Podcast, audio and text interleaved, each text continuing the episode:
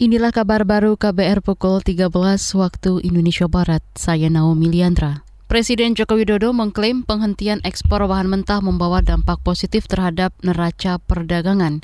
Kata Presiden, penyetopan ekspor bahan mentah biji nikel menjadi salah satu penopang kenaikan ekspor dalam negeri.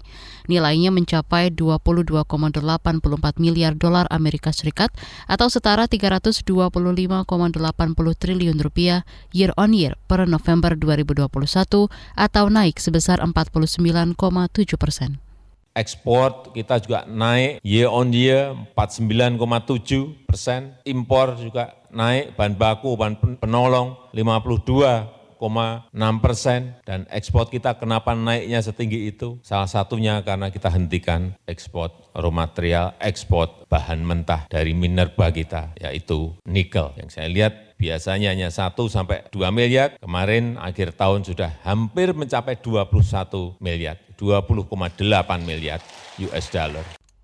Presiden Jokowi juga mengatakan rencana pemerintah untuk menyetop keran ekspor bahan mentah tidak akan berhenti sampai di komoditas biji nikel saja. Indonesia akan melanjutkan penghentian ekspor bahan mentah lainnya, seperti bauksit, tembaga, timah, dan lainnya secara bertahap. Langkah itu dilakukan sebagai upaya membangun industri hilirisasi di dalam negeri. Hilirisasi menurut Jokowi menjadi kunci kenaikan ekspor Indonesia.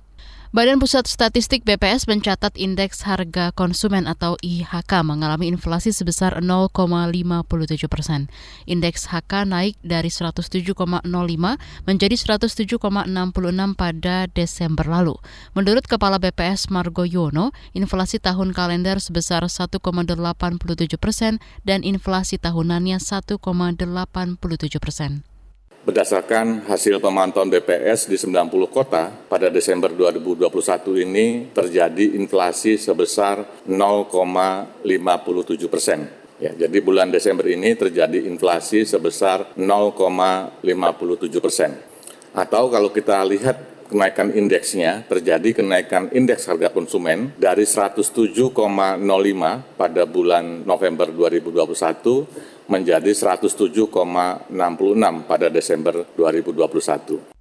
Inflasi tertinggi menurut Kepala BPS Margo Yuwono terjadi di Jayapura sebesar 1,91 persen. Sementara inflasi terendah terjadi di Pekanbaru 0,07 persen.